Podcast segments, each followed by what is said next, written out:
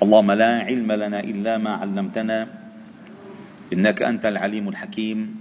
علمنا اللهم ما ينفعنا وانفعنا بما علمتنا وزدنا علما. واجعلنا ممن يستمعون القول فيتبعون أحسنه. وأدخلنا برحمتك في عبادك الصالحين. ربنا اشرح لنا صدورنا ويسر لنا أمورنا. واحلل عقد ألسنتنا ليفقه الناس قولنا. اللهم أحسن عاقبتنا في الأمور كلها وأجرنا من خزي الدنيا وعذاب الآخرة. اللهم استعملنا فيما يرضيك عنا. اللهم أعنا على ذكرك وشكرك وحسن عبادتك. اللهم إنا نعوذ بك من علم لا ينفع ومن قلب لا يخشع ومن عين لا تدمع. ومن عمل لا يرفع ومن دعاء لا يسمع. اللهم طهر أعمالنا من الرياء وقلوبنا من النفاق. اللهم إنا نسألك الهدى والتقى والعفاف والغنى. نسألك اللهم من خير ما سألك منه نبيك محمد صلى الله عليه وسلم. ونستعيذك. من شر ما استعاذك منه نبيك محمد صلى الله عليه وسلم. وأنت المستعان وعليك البلاغ ولا حول ولا قوة إلا بالله العلي العظيم. بسم الله. وصلنا في قراءتنا لهذا الكتاب الموسوم بالشفاء بتعريف حقوق المصطفى صلى الله عليه وسلم. للإمام أبي الفضل القاضي عياض رحمه الله تعالى في مجلسنا الثامن والعشرين. ونتحدث عن موضوع أهم أهم شيء أهم شيء في هذا الدين أن تفهم ما هو المعجز الذي يجعل هذا الدين دينا هو القرآن. هو القرآن. وسيظهر لكم تباعا عظم هذا الكتاب. الله جل جلاله سماه في كتابه وإنه في أم الكتاب لدينا لعلي حكيم. هذا وصف القرآن. وإنه في أم الكتاب لدينا لعلي حكيم. الله أكبر. كتاب عزيز. والقرآن المجيد مجيد عزيز. سبحان الله. فكتاب عظيم. لذلك كما سبق في الدرس السابق أن هؤلاء العرب الذين كانوا لا يرون أحدا يباريهم في فصاحة لسانهم وقوة بلاغتهم هؤلاء ما استطاعوا ما استطاعوا أن يباروه أو أن يعارضوه أو أن يماثلوه أو أن يصدوه أو أن يشككوا فيه. فلذلك كان لهم معجزا أي أعجزهم. أعجزهم أي أظهر عجزهم على أن يأتوا بسورة من مثله. أعجزهم. فالآن يكمل الإمام آه، أبو الفضل قاضي عياض في ذلك فقال وحكى الأصمعي أنه سمع كلام جارية فقال لها والأصمعي عراقي كان من من يعني من فطاحل علماء اللغة بالسليقة فقال لها أولا ليش منقول عالم باللغة بالسليقة؟ لأن اللغة العربية أيها الأحبة الكرام ذوق هي ذوق. ذوق سماع وذوق كلام. لذلك العرب اللغة العربية اسمها عربية ليش اسمها عربية؟ لأنها اللغة الأمثل التي تعرب عن حقيقة ما يريده الإنسان. تعرب عن حقيقة ما يريد الإنسان بألفاظ مضبوطة ومعان متدفقة. تلاقي قال جملة ما أفكر فيها يوم.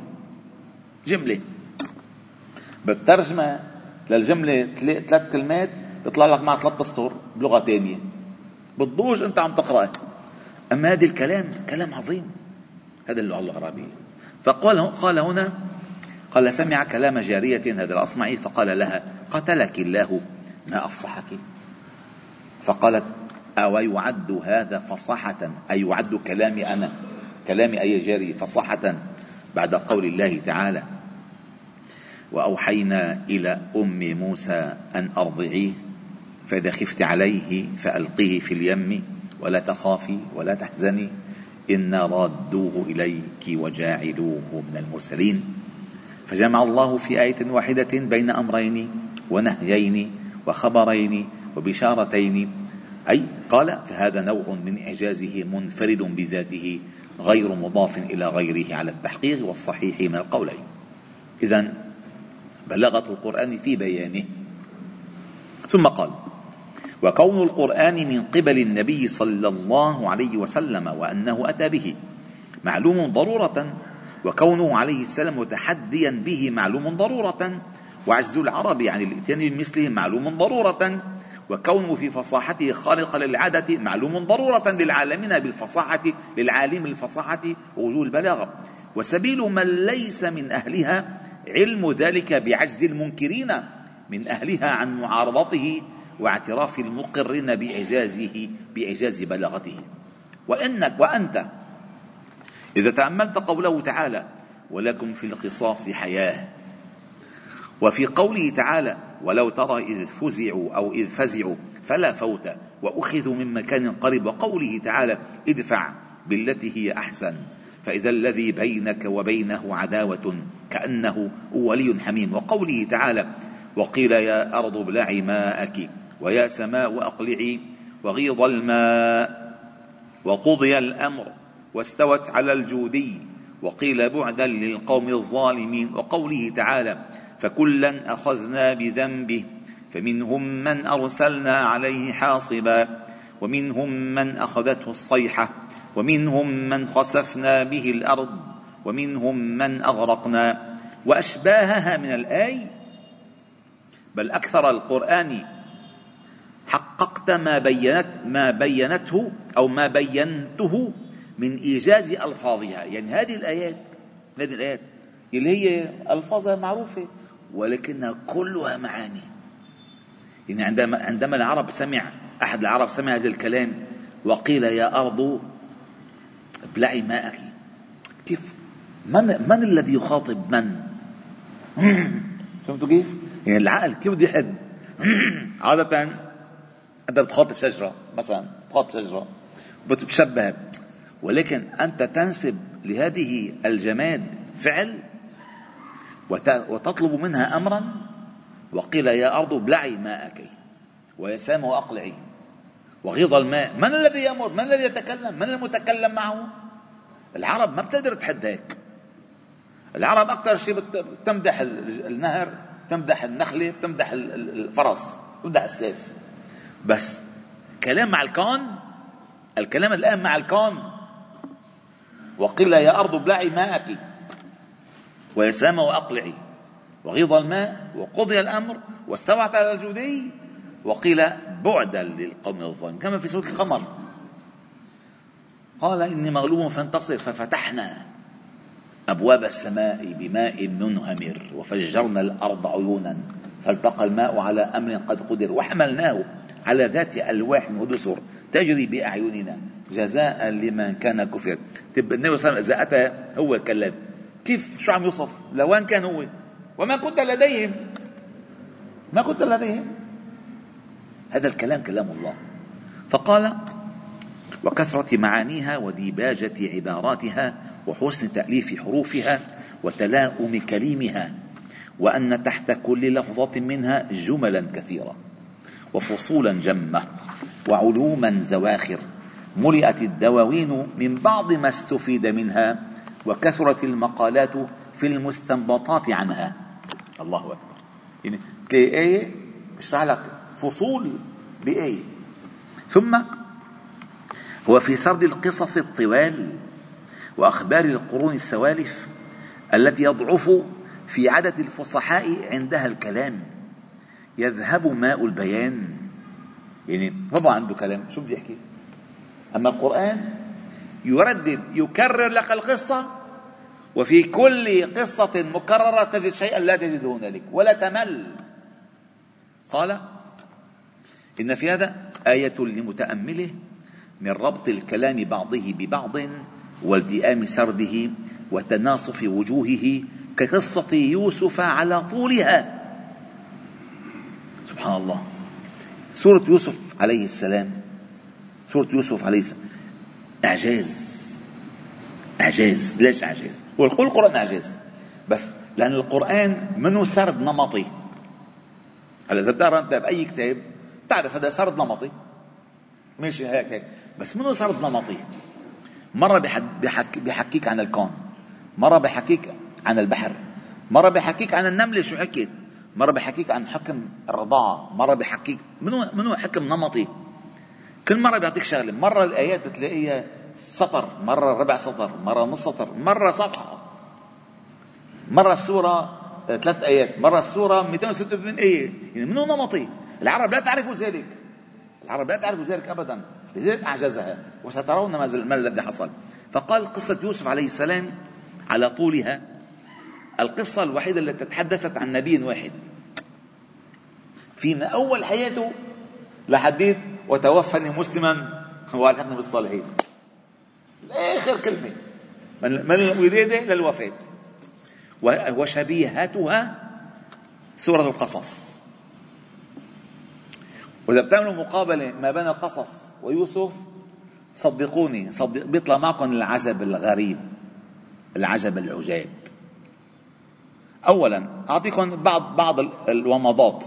وإن شاء الله ب... إن شاء الله ليكون لنا جلسة خاصة في المقارنة ما بين سورة يوسف وسورة القصص. سورة يوسف خلينا هون سورة القصص. سورة يوسف مكية. سورة القصص مكية. سورة يوسف تحدث عن نبي واحد. سورة القصص عن نبي واحد. سورة القصص اليوسف ابتدأت تلك آيات الكتاب المبين نفس الأمر تلك آيات الكتاب المبين. سورة القصص يوسف تتحدث عن قصة ابن مع أبيه. في سورة القصص ابن مع أمه. سورة يوسف تتحدث عن عدو داخلي أخواته وسورة القصص تتحدث عن عدو خارجي وربي عنده. ماشي؟ سورة يوسف ألقوه في في الجب وسورة القصص ألقوه في اليم. سورة يوسف آه، آه، فأدلى دلوه وقال يا بشر هذا غلام وسورة القصص فالتقطه آل فرعون. شيء غريب والله العظيم شيء غريب. سورة القصص سورة يوسف الأب أتعلق بالابن وما بس هيك وراح بصره راح بصره. بسورة القصص الأم تعلقت بالابن وما بس قرر لها عينه وتقر عينك ولا تحزن. بسورة القصص آه، مرض فرعون تعلقت فيه تعلقت فيه. مثل ما كان يوسف محبوب عند أخوه وعند أمه وعند آه، مرت أمه كمان مرت أبوه من الثانية كله كله كان يحبوه. قالت قرة عين لي ولك لا تقتلوه. عسى أن ينفعنا أو نتخذه ولدا. سورة يوسف عليه السلام راح من أرض فلسطين ودخل أرض مصر. بسورة يوسف القصص طلع من أرض مصر وراح على أرض مدين على أرض أربع فلسطين. سبحان الله. بسورة يوسف عليه السلام أرادت امرأة العزيز أن تصل إليه بالإغواء بالإغواء وغلقت الأبواب بسورة القصص؟ غلبت ابنتا ابن إحدى ابنتي شعيب موسى بالحياء لا بالإغواء. هذيك غلقت الأبواب وقالت هيت لك؟ هذيك جاءت تمشي على استحياء. بسورة يوسف نسبة في المدينة قال وإلا تصرف عني كيدهن أصب إليهن. راودنا عن نفسه بسورة القصص إحدى ابنتي هاتين. اختار واحدة منهم.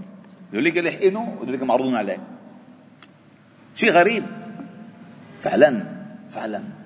وبسورة يوسف رد ربنا أهله لأهله. كلهم وتون بأهلكم أجمعين؟ بسورة القصص. كذلك نفس الشيء رد لأمه. وبسورة القصص من أجمل ما فيها أن بعدما ذكر أن الله تعالى رد موسى إلى أهله وإلى أمه وإلى مصر وأخذ آل الإسرائيليين على فلسطين؟ قال في آخر الآيات إن الذي فرض عليك القرآن لردك إلى معاد.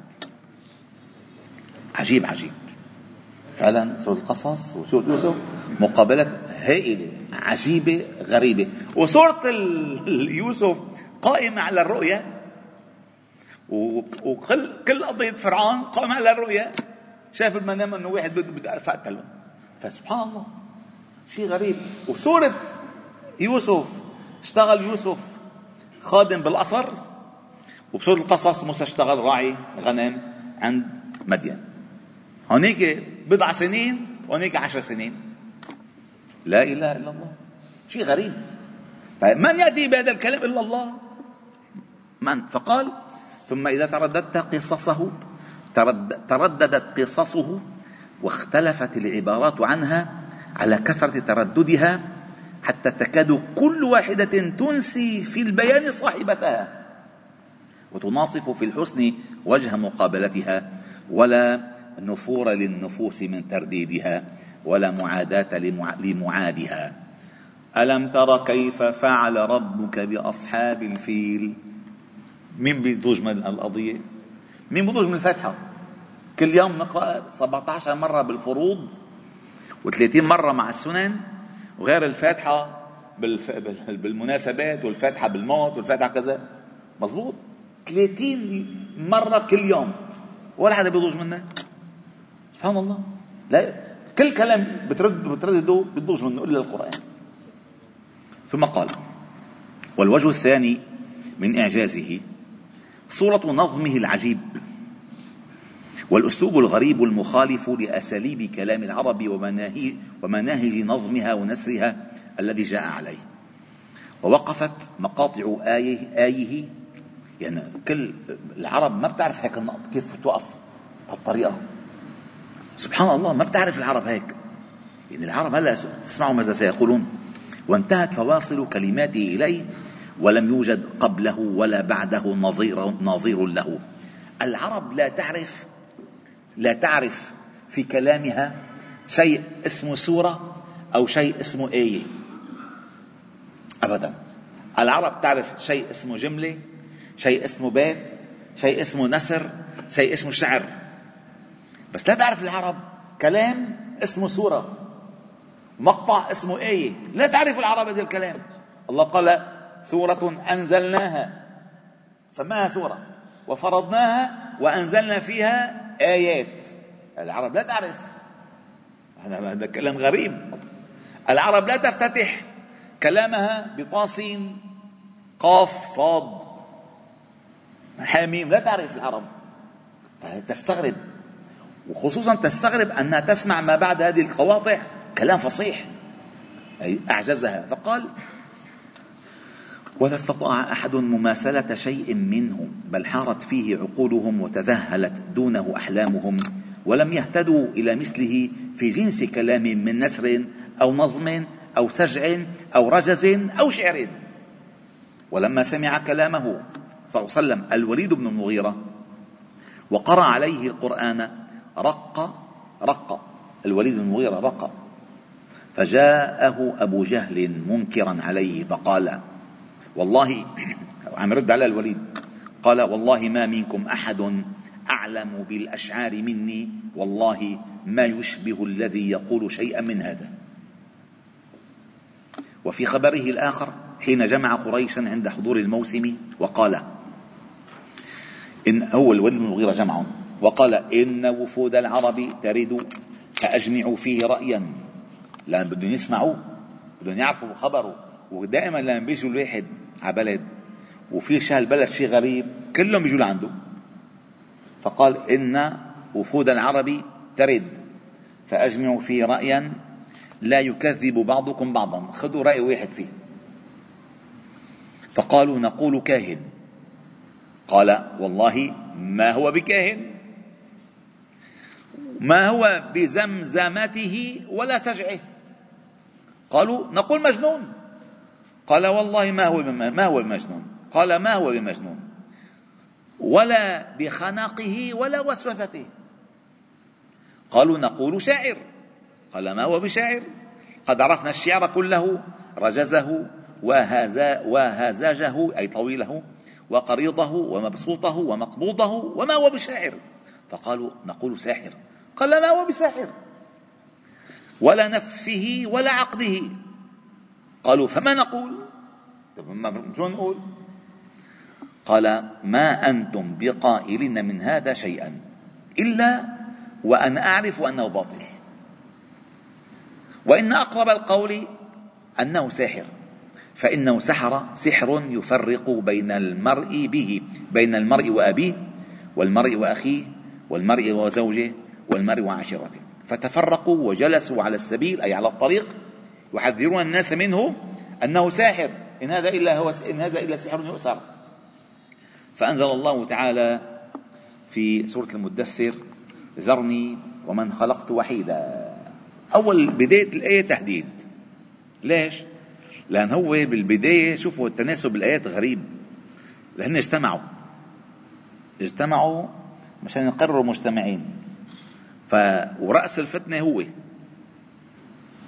فلما رأس الفتنة هو ربنا قال لهم اتركوني أنا وياه. هذا علي خلص ذرني وما خلقت وحيدا. فهمتوا كيف؟ هيك. أول أداء أول تهديد هذا. جيبوا لي هذا. بس أنا وياه. يعني خلص راحت عليه. ذرني ومن خلقت وحيدا. أي ذرني وحيدا مع هذا. ذرني وحيدا مع هذا. الوليد بن المغيرة. قال ثم امتن عليه بما فعل له. وجعلت له مالا ممدودا وبنين شهودا ومهدت له تمهيدا ثم يطمع أن أزيد. كلا إنه كان لآياتنا عنيدا سأرهقه صعودا عذابا يعني إنه فكر وقدر فقتل كيف قدر ثم قتل كيف قدر ثم نظر ثم عبس وبسر ثم أدبر واستكبر فقال إن هذا إلا سحر يؤثر إن هذا إلا قول البشر سأصليه سقر. يا لطيف. آيات أولا صلى ما كان جالس معهم. كيف أخبرهم؟ هو بذلك أخبرهم. كيف فكروا كيف قدروا كيف كذا. أول شغلة. شغلة ثانية لما قال فكر وقدر. يفكر وقدر كيف بده يخرج يخرج يخرجها إخراجا. فقتل أي أي لن لن يفلح أي لعن. قال ثم نظر. وهذه الآية في القرآن في علوم القرآن أيها الأحباب الكرام أقصر آية في كتاب الله. أقصر آية على الإطلاق. ثم نظر. ليش؟ ربنا جعل أقصر آية أقصر آية في كتاب الله. بهذه القصة لأنه أقصر نظر. أقصر فكر. أقصر عقل. أقصر شيء. أقصر آية في أقصر نظر. ما يقول نظر قاصر؟ فهذا النظر القاصر عنده ثم نظر. والأجمل من ذلك قال ثم عبس وبسر ثم أدبر واستكبر يعني يصف اختلاجاته الداخلية والخارجية. فقال إن هذا إلا سحر يؤثر إن هذا إلا قول البشر سأصليه سقر. فكان العذاب المنتظر له يوم القيامة من جنس الكيد الذي كاده في الدنيا. وسقر سقر في اللغة العربية هو جهنم لازم سقر لأن لشدة لهيبها. فتقول العرب مثلا هذا الرجل مات. كيف مات؟ تقول العرب سقرته الشمس ساقارته الشمس. أي إذا أصابته بلهيبها فوصلت إلى دماغه فمثل ضربة شمس. كيف مات؟ ضربة شمس. فوصول الشمس في الدنيا إلى دماغه. يناسبها وصول حر جهنم عليه إلى دماغه. لأنه فكر وقدر. فيأتيه العذاب على فكره وقدره ودماغه. فسقر تأتيه لدماغه. لأنه فكر وقدر فتأتيه سقر يغلي منها دماغه. سقر. ثم قال وقال عتبة بن ربيعة حين سمع القرآن يا قوم قد علمتم أني لم أترك شيئا إلا وقد علمته وقرأته وقلته. والله لقد سمعت قولا والله ما سمعت مثله قط. وما هو بالشعر ولا بالسحر ولا الكهنة هذا شهاداتهم هم هم هم من واحد طبيعي؟ كبارهم يعني. وقال النضر بن الحارث نحوه. وفي حديث إسلام أبي ذر ووصف أخاه أنيسا كان شاعرا قديرا أنيس أخو أبو ذر. فقال والله ما سمعت بأشعر من أخي أنيس. لقد ناقض اثني عشر شاعرا في الجاهلية. أنا أحدهم. وإنه انطلق إلى مكة وجاء إلى أبي ذر بخبر النبي صلى الله عليه وسلم. قلت فما يقول الناس؟ قالوا يقولون شاعر كاهن ساحر. قال لقد سمعت قول الكهنة فما هو بقولهم؟ ولقد وضعته على أقراء الشعر فلم يلتئم. وما يلتئم على لسان أحد بعدي إنه شعر وإنه لصادق وإنهم لكاذبون. الله أكبر. والأخبار في هذه في هذا صيحة كثيرة. والإعجاز بكل واحد من النوعين الإيجاز والبلاغة بذاتها أو الأسلوب الغريب بذاته. يعني إما أسلوبه الغريب الذي أتى به أو بلاغته وبيانه بإيجازه. وكل واحد منهما نوع إعجاز على التحقيق. لم تقدر العرب على الإتيان بواحد منهما إذ كل واحد خارج عن قدرتها مباين لفصاحتها وكلامها وإلى هذا ذهب غير واحد من المحققين. وذهب بعض المحققين المقتدى بهم إلى أن الإعجاز في مجموع البلاغة والأسلوب أتى على ذلك بقول تموجه الأسماع وتنفر منه القلوب والصحيح ما قدمناه أي أنه بأسلوبه وبإيجازه وبلاغته معا والصحيح ما قدمناه والعلم بهذا كله ضرورة وقطعا ومن تفنن في علوم البلاغة انتبهوا الكلام مهم قال من تفنن أولا ما ما ما هي البلاغة؟ ما هي البلاغة؟ الب... متى يقال عن الإنسان أنه في كلامه بلاغة قالوا تعريف كثير دقيق ومهم وبسيط بس إنه عميق. ما هو العمق دائما بيكون بالبساطة البسيط هو العميق. المعقد بيكون ما فيك تفوت عليه بس البسيط هو العميق. قال كيف تعرف أن صاحب الكلام آه، أنه بليغ بكلامه؟ قال إذا تكلم وصلت وصلت معاني كلامه إلى عقلك وقلبك قبل أن تصل حروفه ومبانيه إلى أذنك يعني قبل ما قبل ما ينتهي من كلامه كله أدركت ما الذي يريد. عيشك بالموضوع. أول ما انطلق كم كلمة؟ عشته. عشت الموضوع. يعني صرت كأنك هو. فتفاعلت معه بكلامه البليغ. هذا اسمه الكلام البليغ. أما البليغ والله حكي حكي ما فهمنا منه شيء. هذا منه بليغ. البليغ اللي بعيشك بالمعنى قبل أن ينتهي من المبنى. هذا البليغ. فقال وقد اختلفا أو ومن تفنن في علوم البلاغة وأرهف خاطره ولسانه أدب هذه الصناعة لم يخف عليه ما قلناه. وقد اختلف أئمة أهل السنة في وجه عجزهم عنه أنه ليش ليش هؤلاء ما قدروا يجيبوا مثله؟ قال فأكثرهم يقول إنه ما جمع من قوة أي ما جمع من قوة جزالته ونصاعة ألفاظه وحسن نظمه وإيجازه وبديع تأليفه وأسلوبه لا يصح أن يكون في مقدور البشر. وأنه من باب الخوارق الممتنعة عن أقدار الخلق عليها عن إقدار الخلق عليها. كأحياء الموتى وقلب العصا وتسبيح الحصى. وذهب الشيخ أبو الحسن الأشعري يعني إلى أنه مما يمكن أن يدخل مثله تحت مقدور البشر ويقدرهم الله عليه ولكنه لم يكن هذا ولا يكون فمنعهم الله هذا وعجزهم عنه. وقال به جماعة من أصحابه وعلى الطريقين فعجز العرب عنه ثابت وإقامة الحجة عليهم بما يصح أن يكون في مقدور البشر وتحديهم بأن يأتوا مثلي قاطع وهو أبلغ في التعجيز وأحرى بالتقريع والاحتجاج بمجيء بشر مثلهم بشيء ليس من قدرة البشر لازم وهو أبهر آية وأقمع دلالة. وعلى كل حال فما أتوا من فما أتوا في ذلك بمقال بل صبروا. يعني ما اعترفوا بل صبروا على الجلاء والقتل.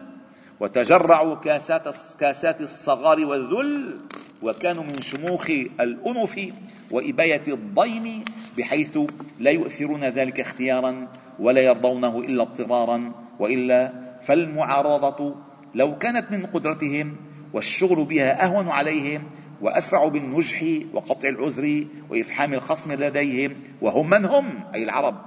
قدرة على الكلام وقدوة في المعرفة به لجميع الأنام وما منهم إلا من جهد جهده واستنفد ما عنده في إخفاء ظهوره وإطفاء نوره وما استطاعوا. قال فما جلوا فما جلوا أي فما جلوا أي فما أظهروا.